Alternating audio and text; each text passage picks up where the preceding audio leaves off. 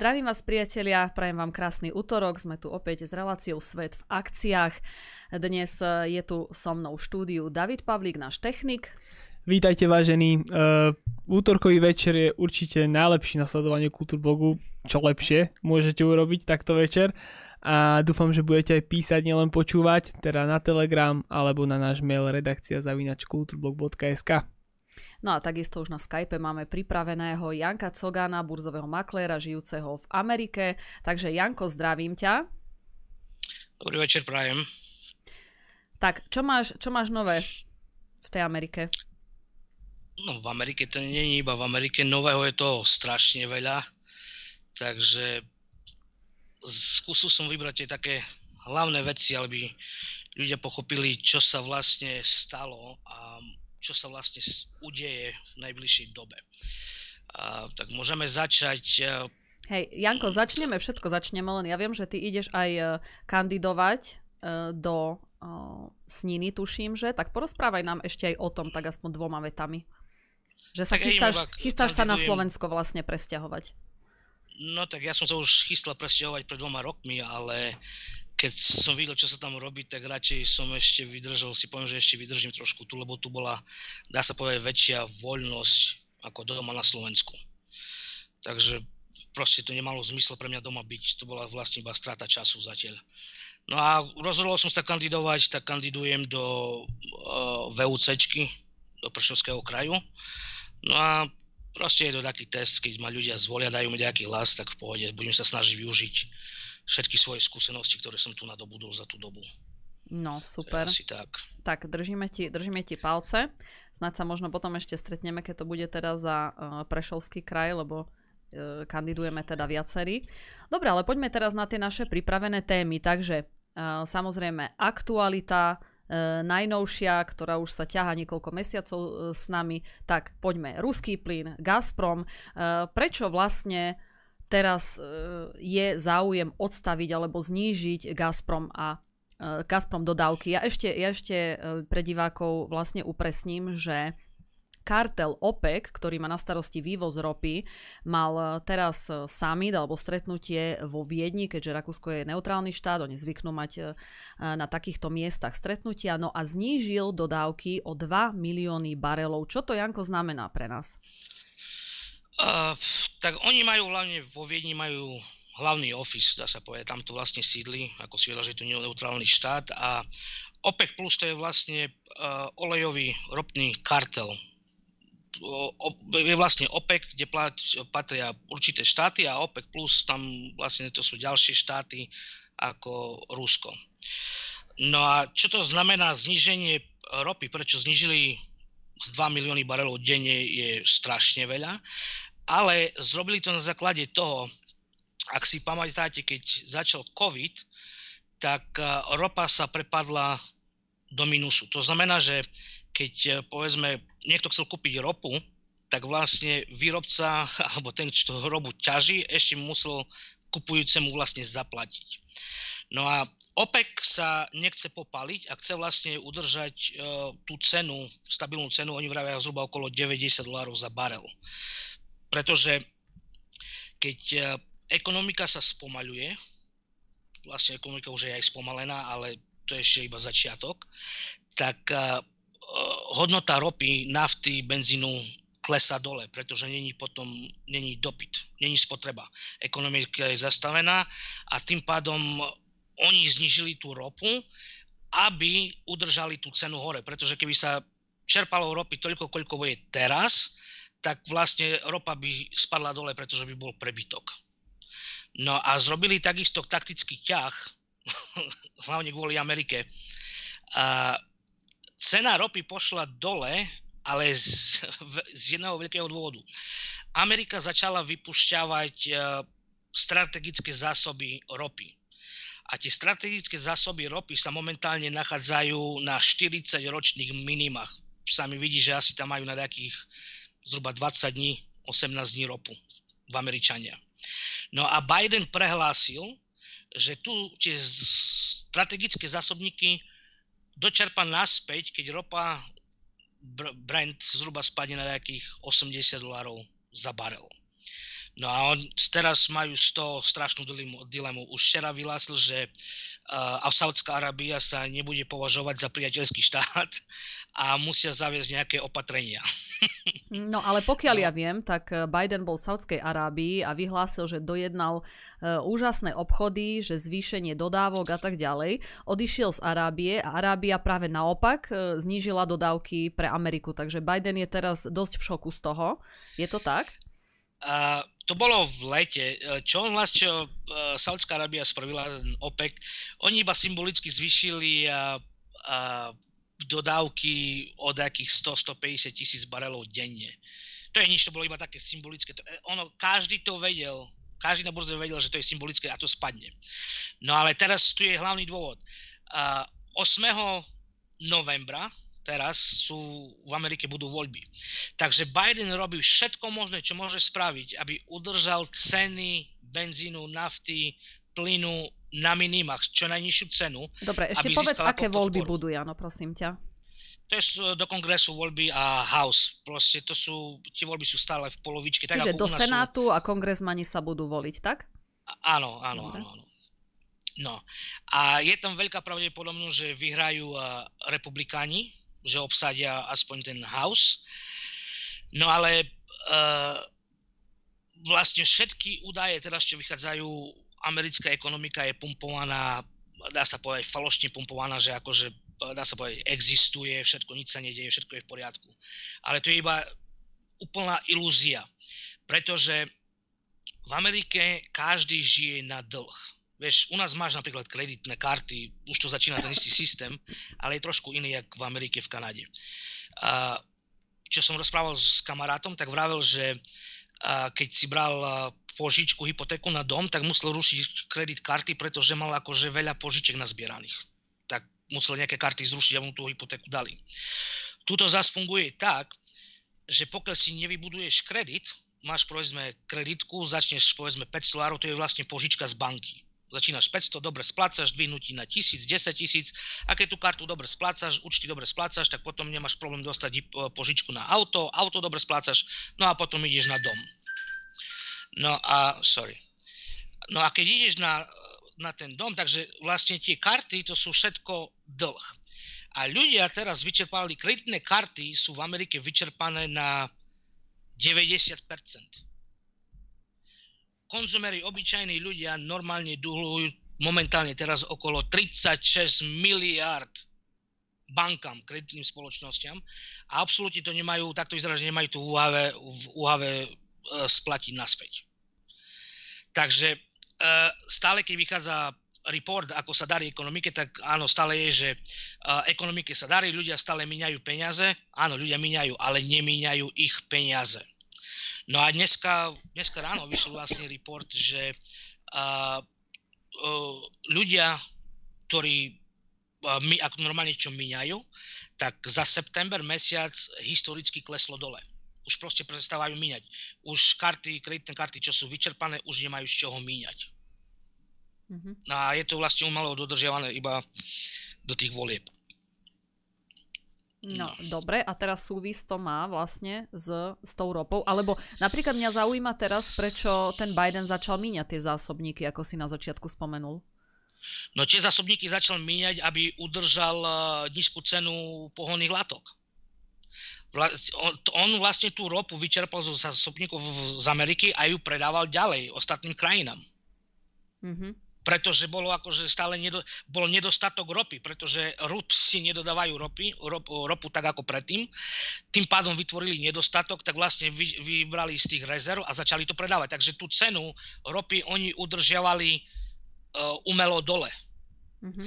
A keď sa im vyčerpajú zásoby, už sú vyčerpané, tak teraz si vezmi, že tá ropa, ktorá je odstavená od Ruska a 5. decembra, čo ešte začne, to bude, to, to, bude kolaps, to bude proste žiadne AdBlue bude shortage ako malo nedostatok, nedostatok palív. Pozri sa na Francúzsku, čo sa deje teraz.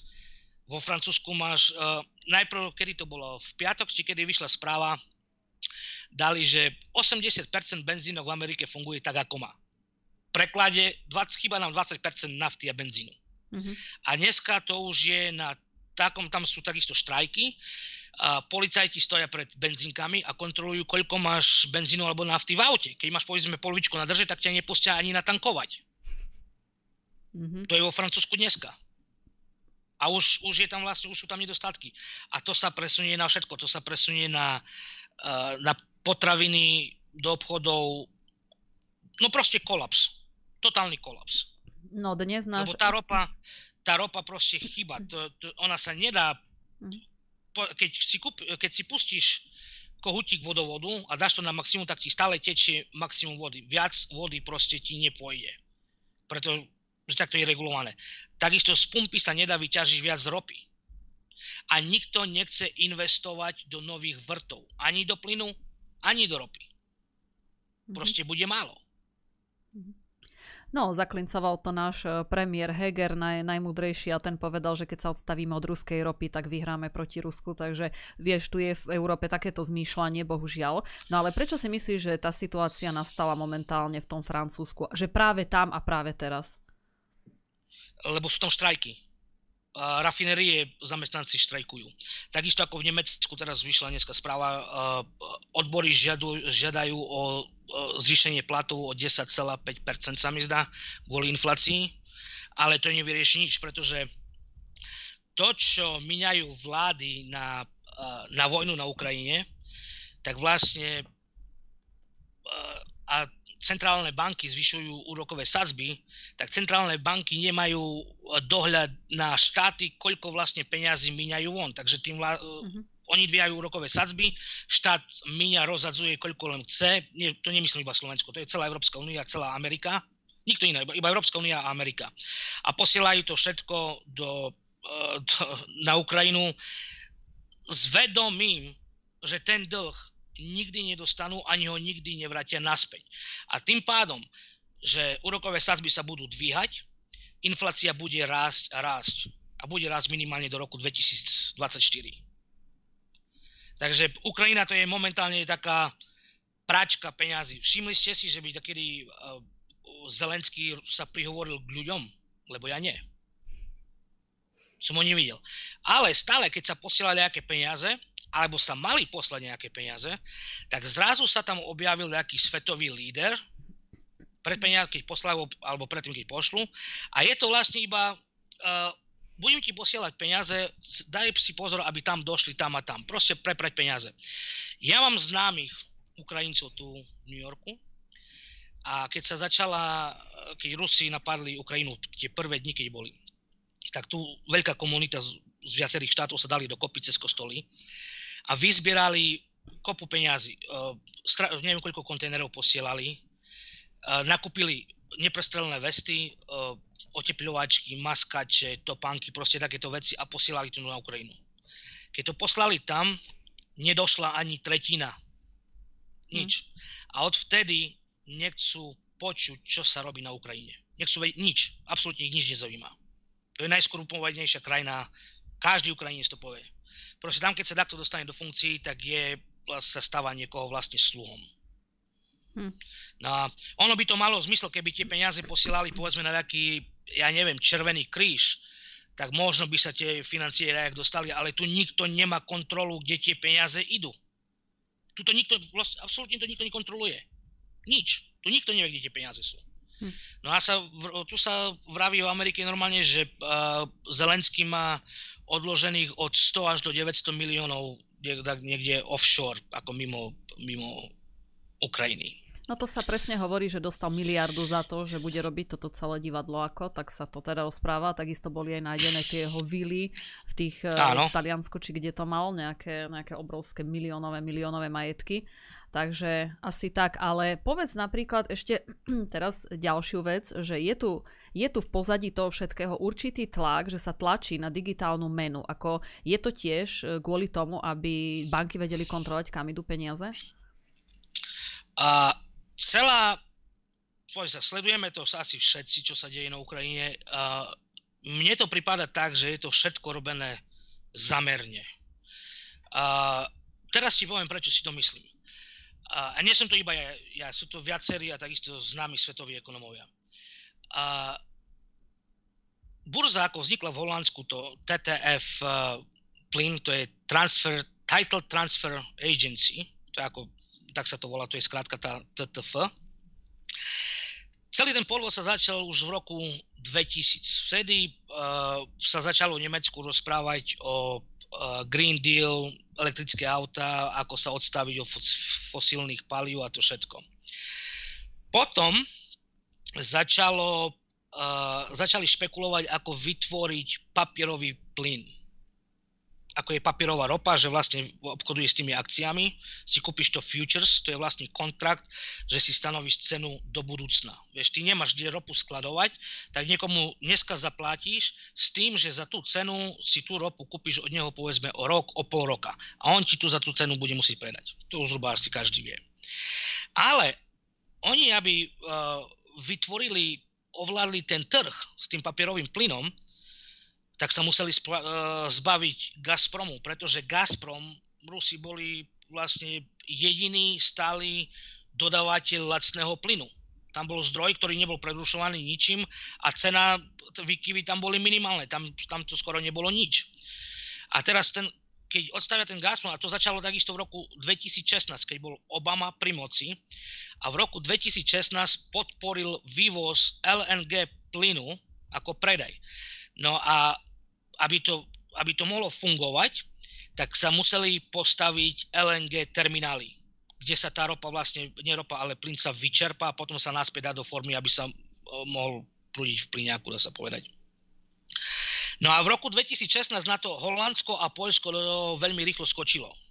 A zhruba vybudovanie tých terminálov LNG trvá zhruba nejakých 5 rokov. To máš teraz, 2021. Keď sa tie terminály skončili, zrazu, keď si všimneš, uh, ceny ropy a energii plynu nezačali rásť vo februári, ale už predtým. To vlastne začali rásť preto, pretože tí obchodníci už nakupovali s tým, vytvorili uh, violitu, tým pádom ceny sa trošku dvili hore, začali nakupovať s tým, že kupujú to do budúcnosti. Vytvárali si zásoby.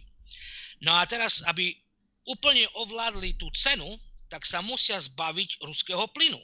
Pretože keby sa ho nezbavili, tak by nemohli manipulovať zo LNG, by nemohli proste vykázať také zisky, pretože by mali konkurenta Rusa. Mm-hmm. Neviem, či chápeš, asi rýchlo asi rozprávam. Nie, Nie hlavne tak, aby aj diváci chápali, čo ja, ale tak, aby, hlavne, asi, no. aby, aby diváci chápali. Ja, ako pre mňa to zrozumiteľné je, len uh, ide o to, že ja tie správy jednoducho sledujem, tak mne je to také trošku jednoduchšie na, na to pochopenie. Ale Uh, dobre, ešte teraz uh, napríklad e, e, pred... Eš, eš, eš, eš, ešte, dokon, ešte dokončím. Môžeš. No a za tým hlavným, uh, tou hlavnou uh, tou burzou TTF stáli veľké banky. Jedna z najväčších bank bola vlastne JP Morgan banka. Oni vlastne nadizajnovali ten systém, ako bude fungovať. Takže tu nejde o to, že trh s energiami zlyhal ten trh absolútne nezlyhal. Ten trh funguje presne tak, ako si ho nastavili a plní presne ten účel, ktorý chceli, aby mal plniť.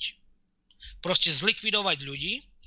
Teraz tam sú postavené veľké e, finančné spoločnosti, ako je BlackRock, Vanguard, všetci sú tam, všetci sú tam za, tým, za tým stoja.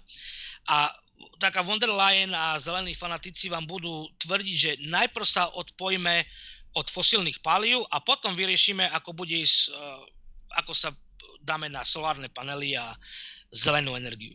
Proste žiadna tra- transition ako eh, prechod. Proste teraz sa kneme a zajtra zač- potom zajtra vyriešime, čo bude ďalej. To je proste nezmysel totálny. A tlačia investorov, aby investori začali eh, tlačiť viac peňazí do zelenej energii. Proste tu, ako teraz vidíš, zdaníme tých, čo vyrábajú elektrínu a tie peniaze potom vezmeme a dáme ich do green energy. Mm-hmm. Financovať. Jasné. Proste to, totálny nezmysel. No a aká je, to, aká je podľa teba budúcnosť aj tých elektromobilov? Lebo už teraz sa ukazuje, že to je riadny nezmysel. No elektromobily, uh, vieš čo, mám tu aj celkom... Uh, tak poviem, elektromobily, oni dali do roku 2035 uh, chcú mať čisto elektrické auta. Keď si vezmeš, že, pod, že, by, že by každý na planete mal skoro vlastniť elektrické auto, tak v prvom rade elektrické siete by museli naraz sa zväčšiť 500 krát. To znamená, že ten, tie elektrické siete, ktoré sú teraz, by mali, mu, musia byť 500 krát väčšie, aby to všetko uťahlo. Ten nápor tej spotreby tej elektriny. To je jedna vec. Skade tú elektrínu vezmeš, keď nebudeš mať fosílne paliva. Ďalšia vec. Uh, tie elektrické auta. Uh, oni vravia, že zlikvidujú uh, tú uhlíkovú stopu a to všetko, emisie to nezlikvidujú, to sa proste iba presunie. A presunie sa to z toho, vieš, ty jazdíš autom, vyfikové plyny, tak zdičišťuješ ovzdušie. Ale teraz ty si vezmi, že oni čo vlastne zrobia, to iba presunú tú uhlíkovú stopu niekde inde. Čo vlastne spravia je, ty potrebuješ, teraz počúvaj veľmi dobre, potrebuješ na výrobu 450 kilovej baterky do auta potrebujú previesť 227 tón hliny materiálu. No. Rozumieš? Musia, musia ťažiť nikel, kobalt, zinok, meď, litium, to sa všetko ťaží. Aby sa dostali tomu materiálu, ktorý potrebujú na 500 kg baterku, musia previesť, vyťažiť, previesť, presypať 227 tón hliny. Čo sa zhruba rovná od 100 do 300 barelov ropy. A vyprodukuje, tá jedna baterka vyprodukuje energiu ekvivalentu jedného barelu. Mm-hmm. Že absolútne Rozumieš, asi, asi by som mohol zopakovať ešte asi raz, čo? Hej, ale nie, ja si myslím, že nie. Len uh, teraz ešte ďalší, ďalší taký detail, že najväčší vývozca niklu a litia je Rusko, hej, takže zase sme doma, lebo ne, neviem, áno, kde tu, chcú nájsť. Tu, tu, ide, tu to ide ďalej, pretože uh, ty si dobre, ty spotrebuješ 300 barelov ropy, aby si vytvorila 1 barel ropy energie. Takže 250, 299 barelov je, dá sa povedať, preč. No, samozrejme. No, nezmysel. Samozrejme. A ďalšia, ďalšia vec, uh, momentálne uh, napríklad do Tesly taká batéria stojí aj 20 tisíc eur, čo je úplne akože nepredstaviteľné. A tie elektromobily, veď sa ukazuje, že tam, je, tam sú obrovské chyby, obrovské uh, ako nedostatky, takže celé, celé tie elektromobily sú z, zatiaľ teda celé zle. Celé zle. Počúvaj, teraz na Floride, čo boli zaplavy, čo bol hurikán, asi, čo som v správach, čo som postrel, tak bolo minulého týždňa 9 aut čo vybuchlo. Tie elektrické. Lebo to nastane sklad uh, baterok mm-hmm. a to všetko. Mm-hmm. Ďalšia vec ešte, ten Green Deal. Si vezmi, že na tie, uh, uh, ako sa to volá, tie vrtulníky a uh, no proste wind, uh, veterné turbíny, čo vyrábajú elektrinu, tam sa používa meď. A na tie turbíny sa nedá použiť recyklovaná meď. Musí byť čistá meď, nemôže byť recyklovaná. Na elektrické motory potrebuješ meď, na káble potrebuješ meď. Takže, aby to všetko fungovalo, tak potrebujú vyťažiť ešte raz také množstvo medí, ako sa vyťažilo doteraz od dňa, kedy sa meď začala ťažiť. No asi tak. Do roku 2035 alebo 2050 už keď všetko má byť elektriku. Proste to je, to, to, to, je, to je čisto, to je prelievanie peňazí, to je krádež, najväčšia krádež na svete, aká môže existovať. A nikto, keď sa spýtate, vy ste počuli, že by niekto mal nejaký plán, že čo to ušetrí, ako sa ťaží, kde to budú ťažiť.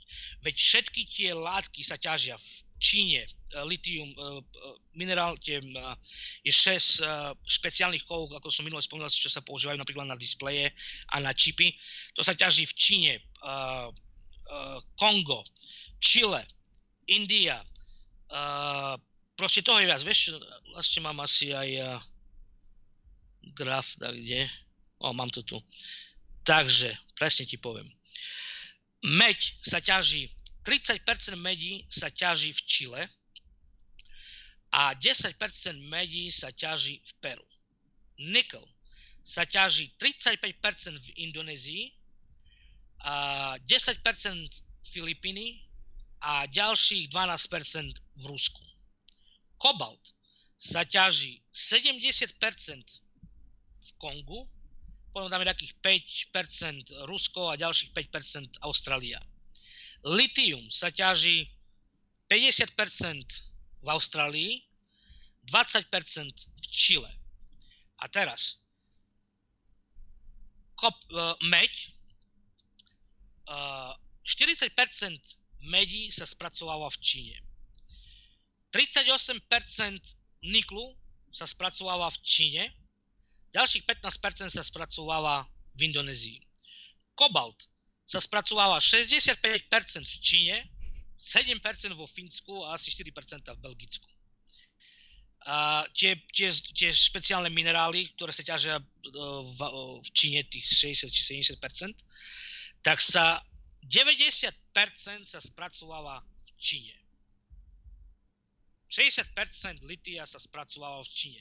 Takže zhruba 60% všetkých tých látok, ktoré potrebuješ na baterky na to všetko, sa spracováva v Číne a zhruba 60-70% sa všetko ťaží mimo Ameriky a Európskej únii. Mm-hmm. No a teraz ešte ďalšia vec, hej. Rusko sa spojí s Čínou, s Indiou, e, s Tureckom a s týmito štátmi, však už e, majú medzi sebou rôzne dohody, takže v podstate Európa sa vôbec ani nedostane už k týmto kovom, keď oni sa ako keby uzavrú, hej. No nedostane sa. Ako, dostať sa dostanú, ale bude to veľmi drahé. Si, vezmi si, uh, pred rokom a pol začali robiť veľké promócie na elektrické auta, hlavne tu v Amerike. A vidie nové auto, nový pickup truck, bude stať 32 tisíc dolárov, 35 tisíc dolárov bola štartovacia cena. Super cena, dobre, dojazd, nič moc, to je, to je veľmi ďaleko na to. Ale zrazu, uh, keď tie látky vyšli hore, ťažba a to všetko sa k tomu dostať, zrazu dvihli cenu, tak Biden dal kredit, že keď si kúpi elektrické auto, tak dostane od 5 do 8 tisíc dolárov kredit. Mu to vlastne akože vrátia. Ford a General Motors na druhý deň automaticky dvihli cenu auto 7 tisíc. Teraz minulého týždňa Ford zás dvihol cenu, sa mi zdá, toho troku, čo mal výsť o 5000 dolárov. Takže z 35 tisíc pôvodných, ktorým celá bola pred rokom, rokom a pol, dneska je 53 tisíc základná cena. Mm-hmm. To sme iba začiatok. To ešte stále. A teraz si predstav, kde to dojde. Takže vlastne mne to prípada, že oni to chcú dotiahnuť do, do takého štadia, že proste to auto bude neskutočný luxus. Obyčajné auto bude neskutočne drahé kvôli tým kovom, kde sa ťažia a spracováva, že ľudia si to nebudú môcť dovoliť. No ale takisto Tým pádom aj... znižia auta všetko. Uh-huh, to aj vlastne aj Európska únia vlastne preferuje, že auto by malo byť, hej, luxu, že všetci máme chodiť pešo na bicykloch, na kolobežkách alebo mestskou hromadnou dopravou vlakmi, no a že auto by sa malo úplne vynechať, takže presne ako hovoríš, ono to vyzerá, že a... ešte do roku 2035 to auto môže stať minimálne 100 tisíc eur nakoniec, hej. Tak, tak sa mi zdá, že tamto presne tam, tamto smeruje. Uh, si vezmi, že uh, Volkswagen, a teraz ja som na to upozorňoval už veľmi dávno. Ešte keď som bol v Amerike, čo sme sa bavili, tak zo Slovenska sa práve teraz stáva druhý Detroit. Ľudia, ktorí nevedia, čo to je Detroit, mesto v Amerike, kde vlastne boli čisto iba uh, uh, zavody, uh, auta, kde sa vlastne vyrábali, krachlo. To je proste katastrofa, to si každý môže pozrieť Detroit, ako vyzerá teraz. To je, No a to sa stane so Slovenskom, pretože Slovensko sa zameralo na nič iné, iba na výrobu aut. Keď prídu iba elektrické auta, ty si predstav, ty nepotrebuješ žiadne hadičky do aut, žiadne kvapaliny do aut, ty nepotrebuješ, eh, dá sa povedať, žiadne filtre, proste nič. To všetko pada. A Volkswagen a ďalšie automobilky už uvažujú, nie že uvažujú, už povedali, že budú stiahovať výrobnú produkciu do Maroka a USA pretože nie sú tam také veľké regulačné podmienky, hlavne Maroko. A napríklad v USA nemusia platiť tú uhlíkovú stopu, tie povolenky, ktoré si v Európe kupujú, v Amerike to není. Takže pre nich bude lacnejšie vyrobiť auto v Amerike, pretože zdroje energie sú veľa lacnejšie a za tisíc dolárov auto previesť naspäť do Európy. Hmm. Zaplatiť malú daň a im sa to oplatí oveľa viac vyrábať v Amerike ako v Európe. Tým pádom v Európe všetko mizne, India, Maroko, Afrika, lacná pracovná sila a oni to presťahujú tam. No, poprvé a presťahujú, presťahujú, ale na druhej strane napríklad Rusko zase sa vybralo inou cestou, pre mňa napríklad dosť logickou, oveľa logickejšou, než e, tu je v Európe. Oni vlastne začali vyrábať staré lady, A teraz e, chcú sa zariadiť tak, aby tam bolo čo najmenej, najmenej elektroniky, aby neboli na nikom vlastne závislí. Takže budú vyrábať auta, aké sme mali úplne na začiatku, bez všetkých tých, uh, ele, bez všetkej tej teda zbytočnej elektroniky. Takže nemyslíš si, že toto by bolo lepšie, keby EÚ ešte chcela? Čo nechce samozrejme. Pozri sa, uh, vieš, dieselové auta majú, neviem, máš dieselaka, asi máš, nemáš, nemáš. Mám. Tak uh, neviem, či tam dávaš to AdBlue, alebo to nedávaš uh, tú močovinu, či ako sa to doma volá. To je proste nezmysel. No keď si ľudia pozrú, ako to vlastne, akým systémom to funguje, to je, ničí to motor, uh, je to mm-hmm. spravené tak, aby motor mal nižšiu životnosť, slabší výkon a viac úpravy sa do toho dávalo. Keď si niekedy kúpila auto, tak to vydržalo ja pamätám, keď niekto mal Mercedes, tak to bolo auto, ktoré bude ísť, pokiaľ sa nerozpadne na štýl Flintstonovcov. Ten motor bude stále fungovať. V dnešnej dobe to sa nedá. Mm-hmm. Chceš odstaviť dpf uh, e, ako to AD Blue, tak to, je, to nie je, že iba počítačom vymazať, ale musíš proste tam sú veci, musíš pli, uh, uh, vyfúkové potrubie meniť a takéto veci, lebo senzory ti začnú snímať, že nie je tam taký tlak, ako by mal. Proste je, dá sa to obísť a tým motor bude menej trpieť, emisie tam to je nič.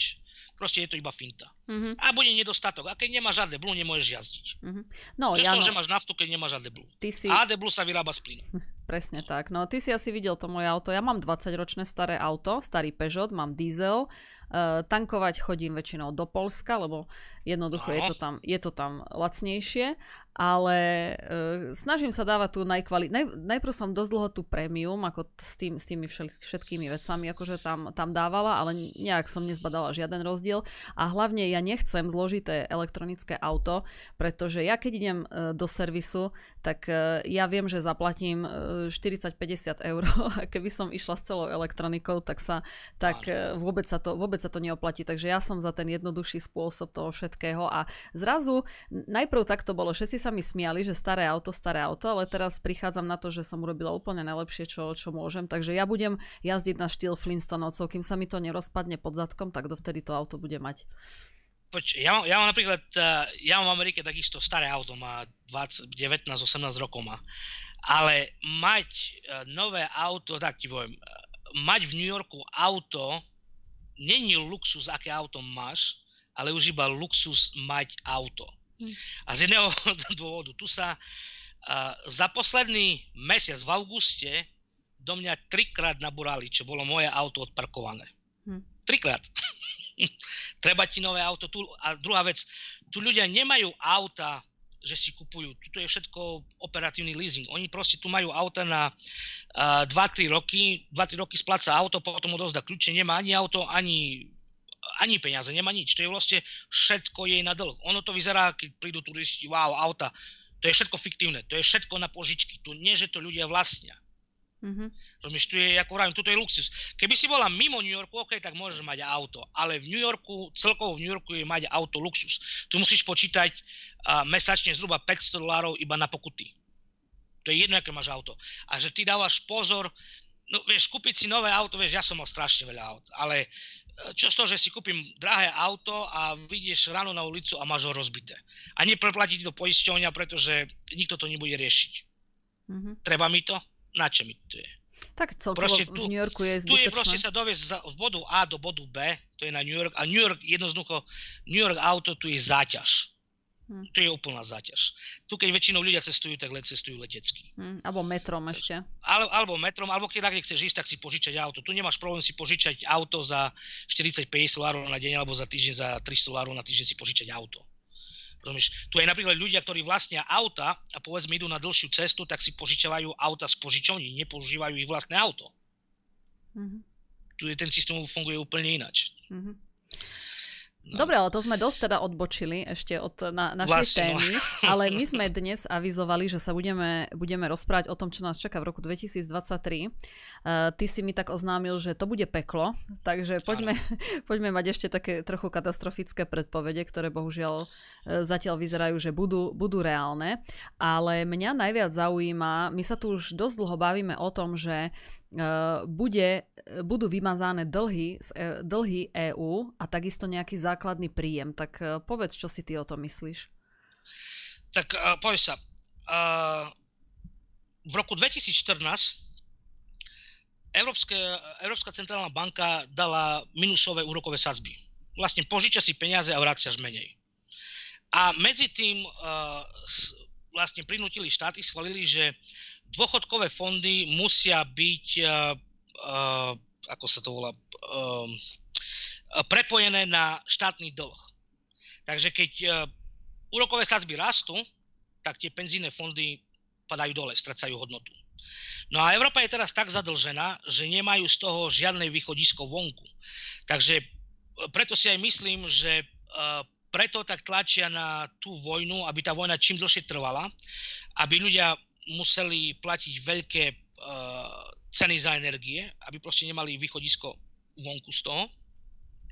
A tým pádom, že to dosiahnu, tak neviem, najprv sa musí stať dačo, dačo veľké, dačo tragické ja neviem, možno Putin použije nejaké malé atomové uh, zbranie, bomby, alebo, nie, že, alebo predpokladám, že centrálna banka a, uh, európska spravia niečo drastické, proste nutenie privedú digitálnu menu, pretože sa o tom veľa rozpráva v Amerike aj v Európe. A tým pádom, že prevedú digitálnu menu, tak ľudia nebudú mať možnosť vyniesť tie peniaze vonku povedzme do inej krajiny alebo kúpiť niečo iné. To znamená, že ty máš doma teraz peniaze, oni teraz povedia, dobre, ide digitálna mena, tak čo ty budeš budeš prinútená vlastne zobrať všetky peniaze, čo máš doma v pokladničke, dá sa povedať, ísť do banky, zmeniť to na digitálnu menu a tým pádom si v pasci. A vlastne oni chcú s tým vymazať dlh, pretože vlastne vznikne nový menový systém a keď vznikne nový menový systém, uh, ty vlastne budeš totálne kontrolovaná. Tá uhlíková stopa, čo je, čo každý si myslí, že to je uh, somarina, stačí, že sa človek pozrie na World Economic Forum stránku a teraz najnovšie tam je My Carbon Footprints. To znamená moja uhlíková stopa. Je tam presne ukázané, že COVID-19 to bola vlastne tam sa vlastne oni sa sami priznali, že bol to test a skúšali, ako ľudia budú uh, počúvať nariadenia, ako budú používať uh, covid pasy uh, a o koľko sa zniží uhlíková stopa celkovo a či vydržia vlastne, že nebudú nikam chodiť. Proste test, kontrola ľudí. A je to tam proste schválené, že test vyšiel výborne. No a teraz to je vlastne všetko agenda OSN, Karla, Karl Schwab, jeho agenta. Lebo nám nevládnu politici, ani Európska únia. To sú postavičky a tu vládne Schwab, Bill Gates a Davos. Európska únia, to sú nič. Náš Heger, Čaputová, to sú také handry Európskej únie. To je nič. Proste nerozhodujú o ničom. Iba prikyvujú. A tým pádom, že vznikne tá mena, tak budeš mať nastavené uh, footprints, a máš, uh, tak dobre, minula si veľa, tu si cestovala, tu si kúpila to, to, to, nemáš nárok, zablokujeme ti. Nemáš hotovosť, ty nemáš nejak ináč kúpiť. A nikto ti nepožičia, pretože sa to potom pripíše na jeho uh, kredit.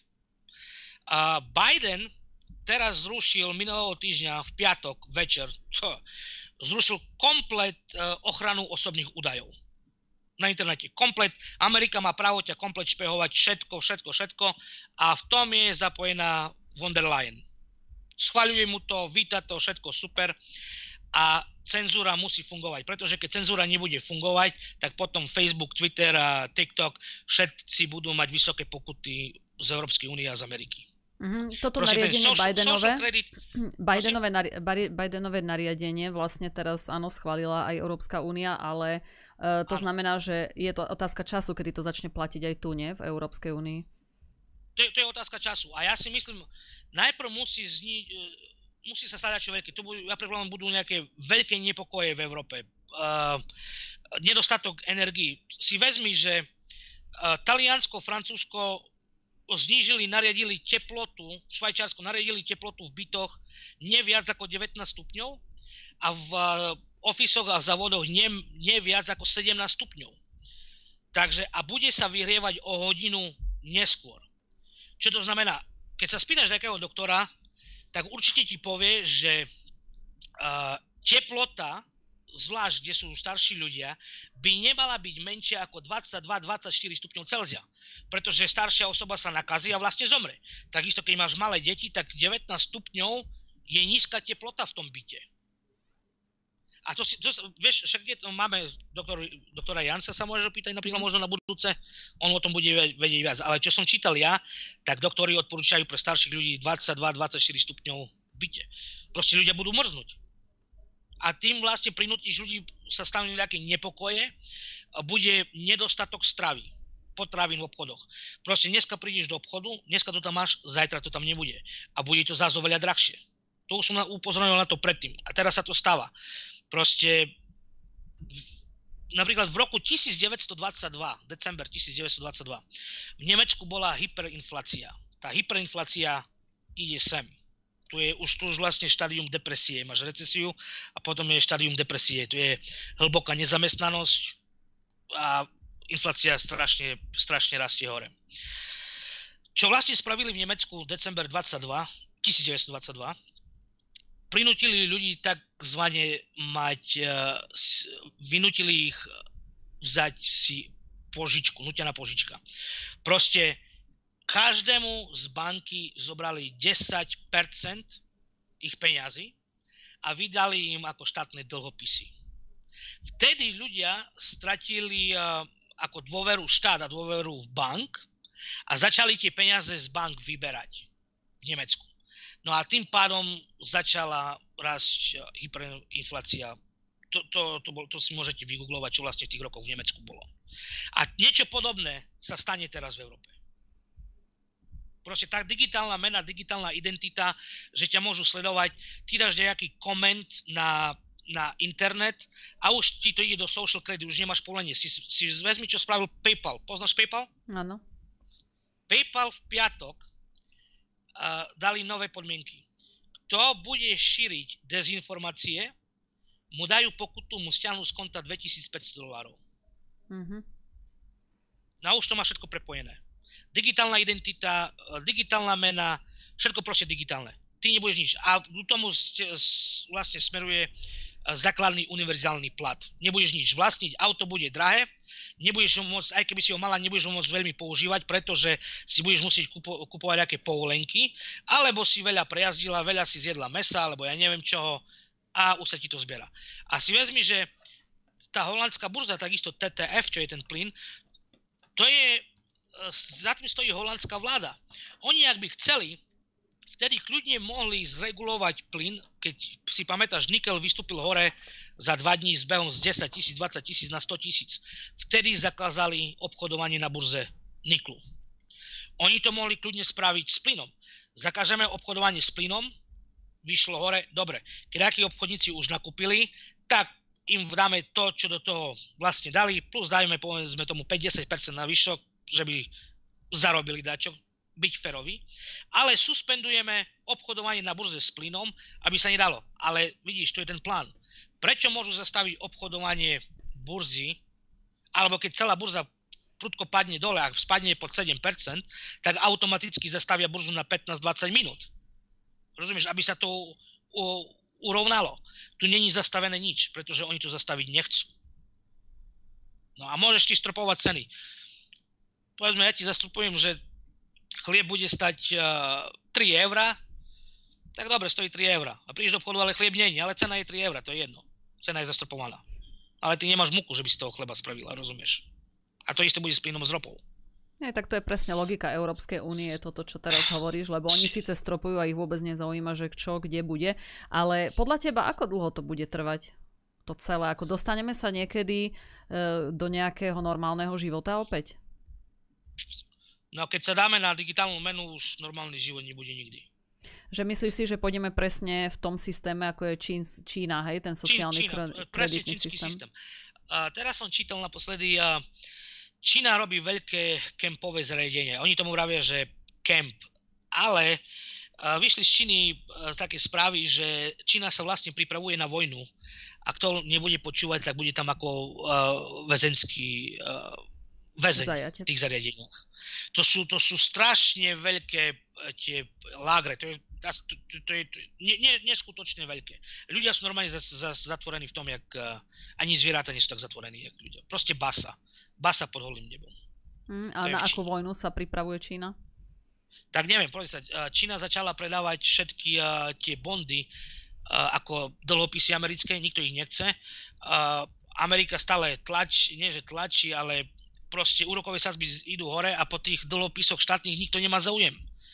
To ich bude. Budeš prinútená, dajú ti digitálnu menu a potom ti nariadia, že 10% a povedzme musíš mať v štátnom dlhu.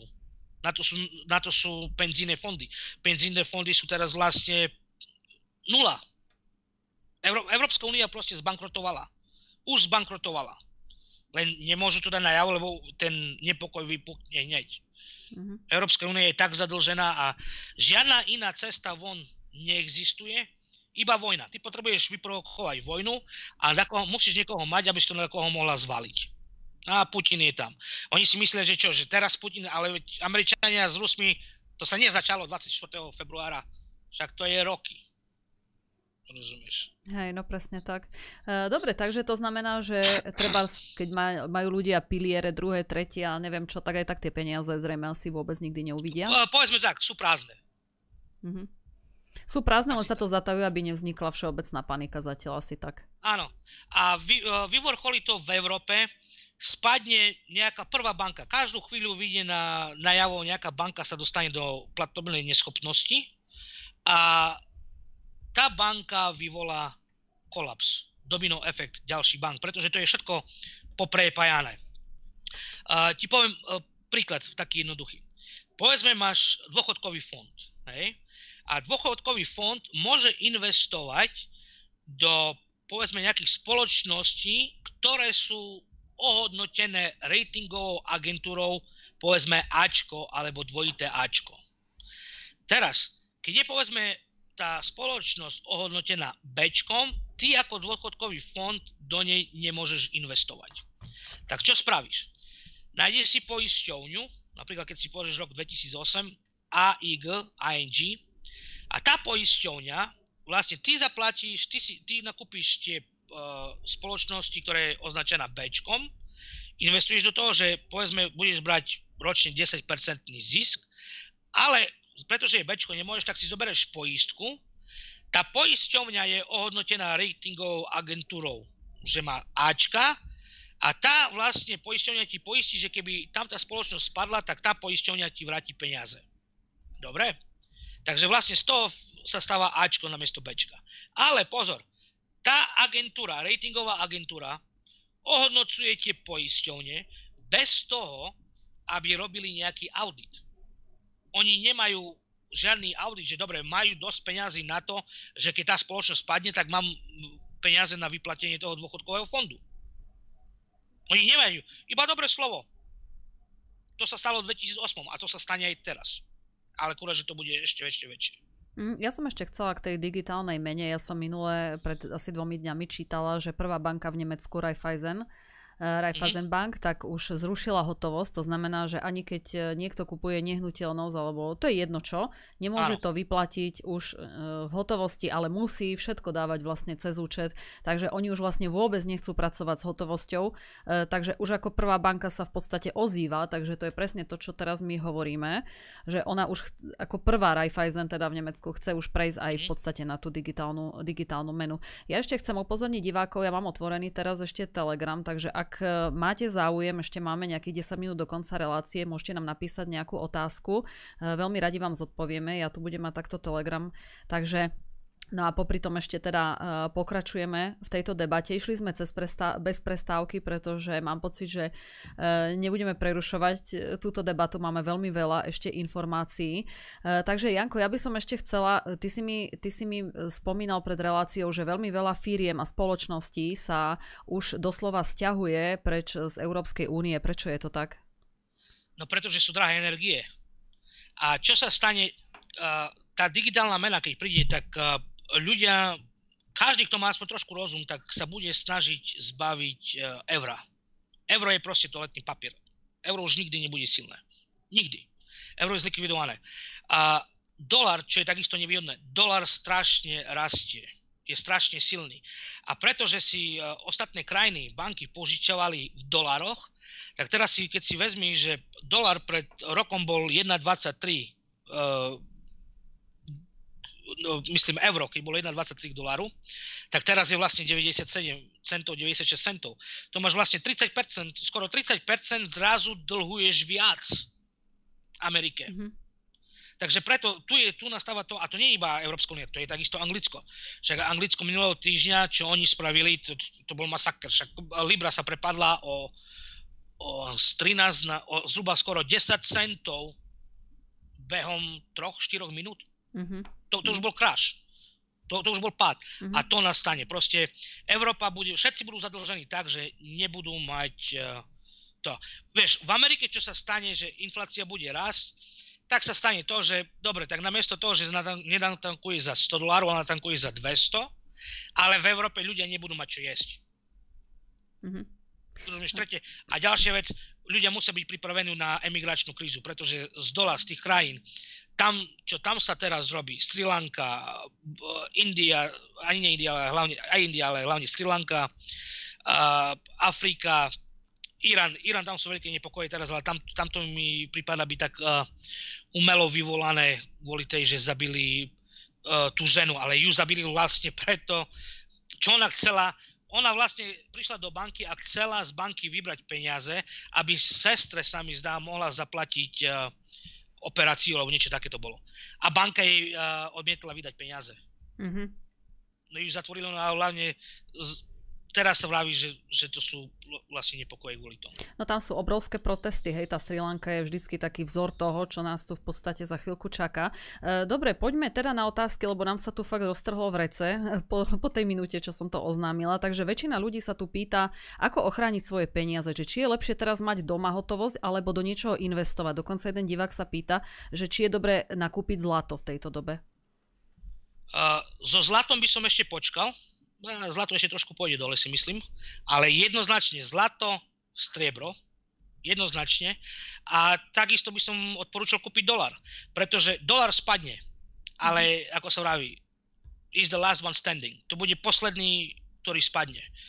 Tu už Rusko, Čína, Indonézia musí byť viac spolu a vtedy spadne dolar. Ale teraz dolar bude rásť. Pamätáš, pamätáš, keď sme začali relácie, som ti vravil, že dolar, euro sa úplne prepadne vtedy bol 1,20, 1,23. Dneska mm-hmm. máš 97 centov. Takže euro počítam, do dolára by som dal a hodnotu, keď prídu s digitálnou menou, zbytočne vám je hodnota, pretože si ju musíte vymeniť v banke a banky vám automaticky dajú digitálnu menu. Mm-hmm. Rozumieš? Takže doma držať peniaze to je nič. Je dobre mať za sobu povedzme na 2-3 mesiace, že by ste mali akú hotovosť, ale keď máte väčšie peniaze, preč ze, normálne peniaze z Európy preč. Mm-hmm. A teraz by som odporúčal jednoznačne dolar. Zmeniť všetko na dolare. Mm-hmm. Dobre, máme tu ešte uh, ďalšie otázky. Pozerám. Uh, tak, že či je... Počkaj. Čakajte. Že či sa niečo zmení vo svete a v Amerike výhrou republikánov po týchto kongresových voľbách? Tak zmení sa, pretože republikáni uh, tak Vieš, to máš jedno, v Amerike máš jedno, či máš demokratov alebo republikánov. Všetci sú proti Rusom. To je jedna vec. Ale uh, republikáni uh, nechcú posielať toľko peniazy Ukrajine, ako to robí Biden. No ale Trump Biden... zase celkom dobre vychádzal s Putinom, nie? Trump vychádzal dobre a práve preto Trump bol aj odstavený, pretože Trump bol jediný prezident, ktorý nevyvolal žiadnu vojnu. Hm. Nesadil im do scenáru. Pretože Amerika potrebuje vojnu, aby sa zbavovala dlhov bez dlhu, bez vojny Amerika nemôže fungovať. Amerika potrebuje stále nejaký konflikt. Takže čo sa zmení? No a republikáni takisto sú veľmi proti uh, covidovým vakcínam, sú proti uh, zelenej energii, Green Deal, a sú na to, aby bola Amerika sebestačná, pretože za Trumpa bola Amerika sebestačná v ťažbe ropy a plynu. Nič nemuseli dovážať. Teraz nie sú sebestační. Mm-hmm. Takže tam je, tam je veľký rozdiel. Mhm. Dobre, poďme ešte na ďalšiu otázku. Je tu, oplatí sa do niečoho investovať v tejto dobe? Teda to sme už zodpovedali, hlavne teraz zlato, no, dolár. Teraz, teraz ešte nie. Treba počkať. Zlato je, sa vraví tomu safe haven, zlato, striebro. A keď už sa začne fakt rozprávať o tej digitálnej mene, ešte treba počkať, normálne investovať do tzv. blue chip stocks. To sú to sú, to sú veľké firmy napríklad ako Apple, Microsoft, uh, Google, uh, Ford, General Motors, uh, General Electric, to sú, to sú veľké spoločnosti, to sú proste, dá sa povedať, to je ako zlato. To sú spoločnosti, ktoré stále budú rásť, ktoré stále budú ísť hore. Mm-hmm. Takže do no, toho preto, preto je ten vlastne výraz blue chips, to je ten taký burzový výraz, hej, že áno. ako keby sta, stavte na istotu, alebo nejak tak by to malo, áno, by, áno. by to, to je malo istota, byť v preklade. Tie, tie firmy už iba kolektujú. A tým pádom, že začne digitálna mena, tak tam bude Google, v tom bude zapojený a úplne Microsoft, Facebook, všetci v tom budú zapojení. Mm-hmm. Dobre, máme, máme tu ešte ďalšiu otázku, že uh, na kedy odhaduješ pád prvej banky v Európe? Čo najbližšie dopa, možno do mesiaca. Mm-hmm, že tak skoro už si myslíš, hej? Áno, lebo už, už sa vlastne stalo to, že už banky už vlastne začali dostávať tzv. margin call. To je výzva na maržu. Veš, uh, ty keď investuješ na burze, ty dostávaš uh, páku.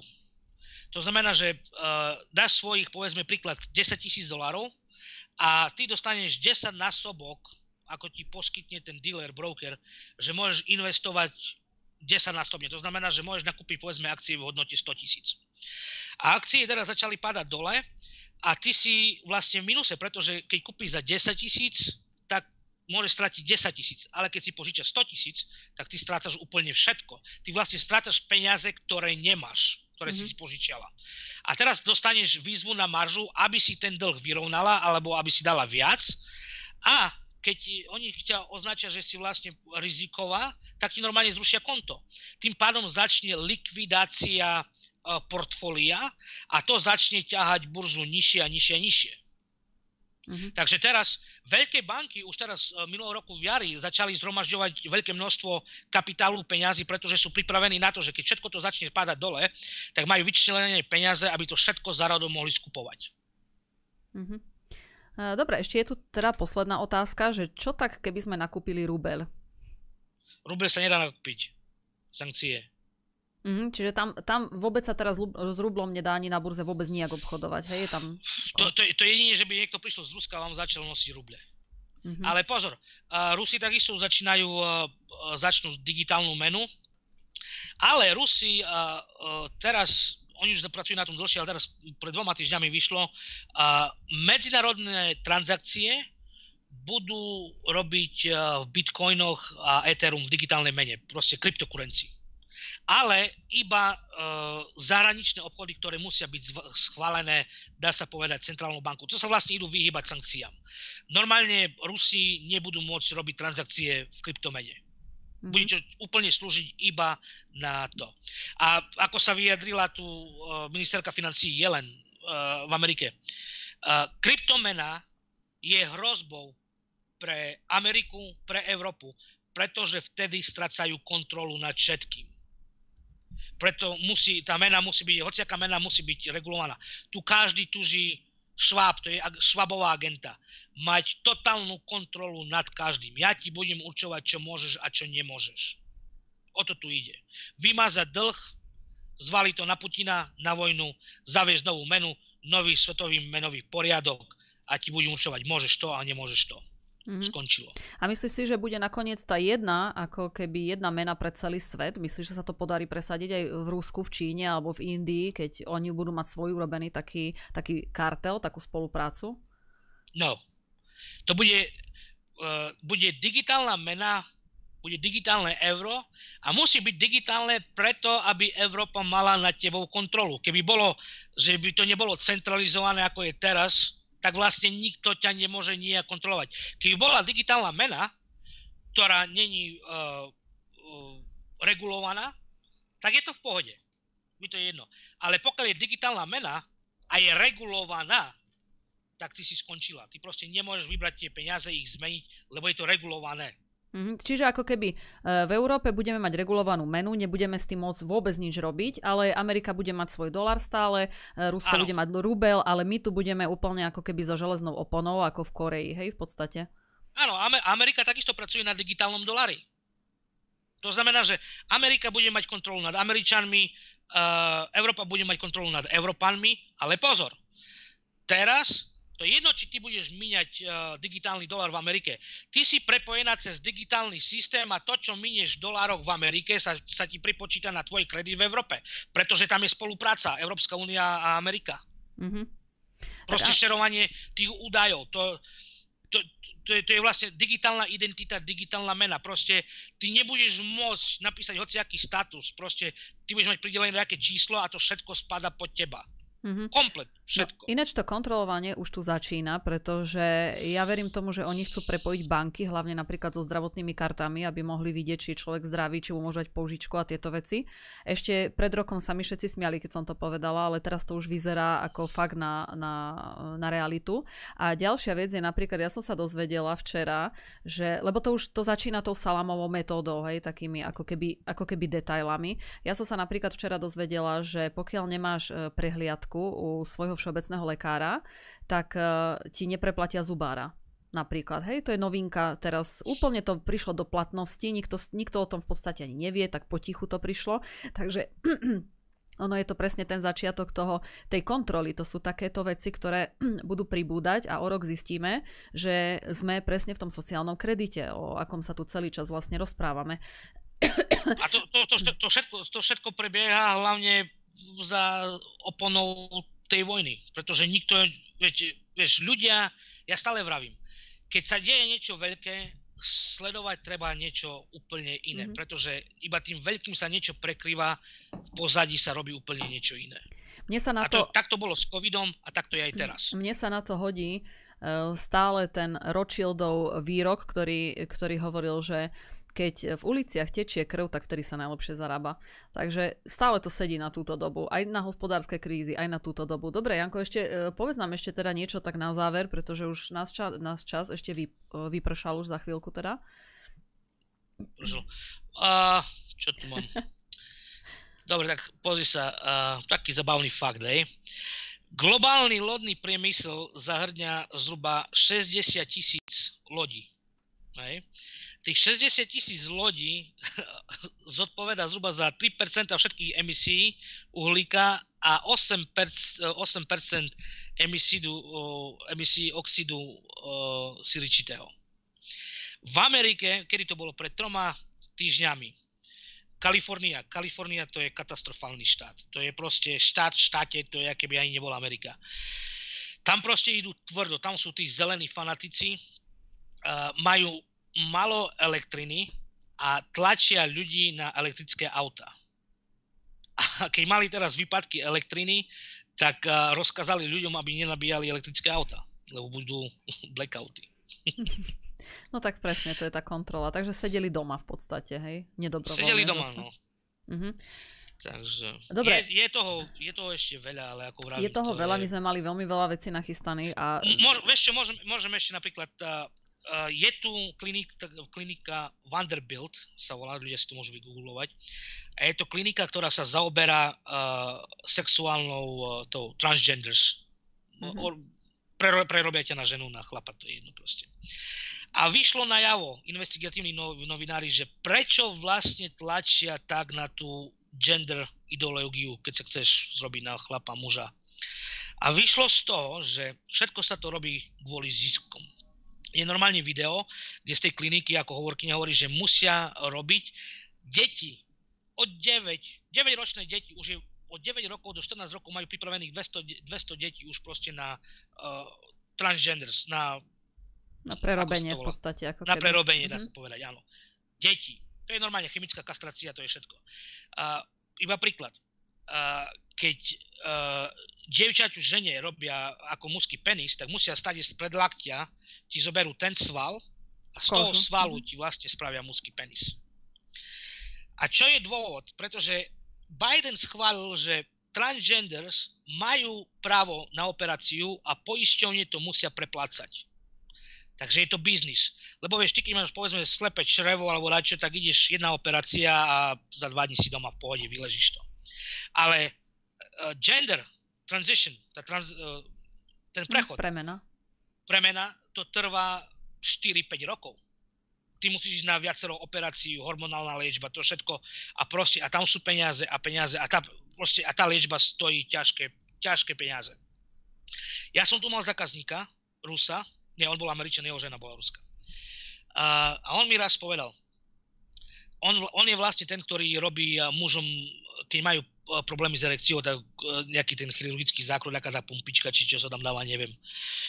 Muži, keď majú problém s erekciou, nemajú právo na tú operáciu. Ale keď je gender, tak má právo. Poisťovňa mu to zaplatí. Mm-hmm. No ale tak samozrejme Takže, to už nie je diskriminácia, vieš. Je to, je to všetko kvôli ziskom. Mm. No. Hej, klasika. Dneska ešte, keď sme sa bavili o tom uh, covide, alebo keď to chceš zajtra do správ, čo bolo v Európskej únii. No, môžeme, môžeme to ešte spomenúť a už budeme musieť teda končiť reláciu. Dobre, ešte spomeňme, lebo je to naozaj veľmi veľká vec. Takže Pfizer. A, uh, dneska v Európskej uh, únii komisii sa vlastne konal výsluch uh, Pfizeru, mal sa tam dostaviť Borula, ale to bol ten CEO, ale nejaká výhovorka a proste tam poslal nejakú jeho zastupkyňu. A padla otázka, či bola vakcína vyvíjana, aby zabranila prenosu choroby na iných. Odpoveď Pfizeru. Nie, nebola, pretože nebol čas a museli sme prestihnúť vedu. Hmm. Takže všetky tie nezmyselné covid pasy a nemali proste žiadny účinok, pretože choroba sa šírila, tam nebol význam Eh, nebol dôvod meniť ľudí na očkovaných, neočkovaných. Proste ako vravím, World Economic Forum, keď si pôjdete, dáte na stránku, sa priznali, bol to jeden veľký uh, podvod.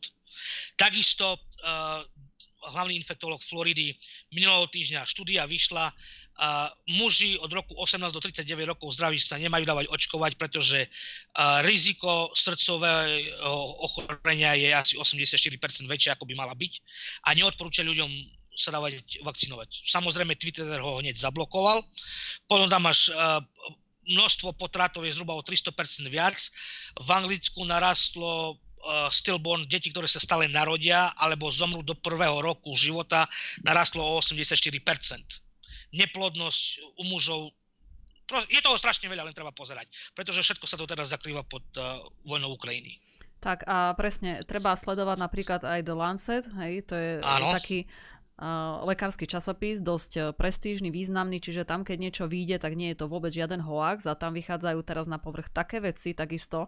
Len bohužiaľ nikto sa teraz covidu e, nevenuje, pretože ako si vravel, je tu, je tu Ukrajina, ale my to sledujeme, ja to samozrejme sa snažím dávať aj do, do správ, ale to, čo to, čo teraz vychádza v tých štúdiách, tak sa potvrdzujú všetké ako keby hoaxy, ktoré boli ešte minulý rok, že neplodnosť, e, úmrtia, zvýšenie e, samovolných potratov, to sú tak obrovské percentá, odkedy to, odkedy to vlastne akože narástlo, odkedy je to očkovanie, že to je to už sa nedá povedať, že je to nejaká náhoda, ale títo odborníci a lekársky experti už to verejne priznávajú, že je to naozaj z tých vakcín a neodporúčajú už tie vakcíny. Takže to máme také ako keby novinky aj nenovinky. Dobre, Janko, ja nič mi iné neostáva, len sa s tebou rozlúčiť pre dnešok. Pre dnešok ja som veľmi rada, že sme stihli aspoň teda tú polovicu toho, čo sme mali nachystané. Budeme musieť mať relácie možno, že 3 hodiny alebo, alebo častejšie ako raz do mesiaca, lebo e, nedá sa to všetko tak dať e, do, do tej jednej hodinky a vidíš, že ideme ešte aj bez prestávky, aj takto ako keby v podstate nestíhame, ale ja verím tomu, že diváci sa dnes dozvedeli veľmi veľa zaujímavých vecí, ktoré e, sa ani v mainstreame, ani v televízii, ani nikde inde nedozvedia, takže Janko, ešte raz ti pekne ďakujem. Není za čo aj na budúce, len ako hovorím, informácií je veľa, nedá, nedá sa to tak do hodiny. No a dúfam, že už prídeš no. aj osobne na budúce, už, že už budeš, budeš doma. Už, už, už budem, už budem. Ešte asi 3-4 týždňa už budem doma. No. Hej, dobre, tak veľmi pekne ti teda ďakujem a takisto David, ďakujem, že si tu s nami bol až doteraz. Že Ďakujeme vám tiež, vážení, že ste tu s nami dnes toľky boli. Majte sa. No a takisto ďakujem aj vám, že ste nás sledovali. Aj vás pozývam sledovať zajtra o 20.00 náš spravodajský blog Buďte v obraze. Majte sa krásne, prajem vám ešte pekný útorkový večer.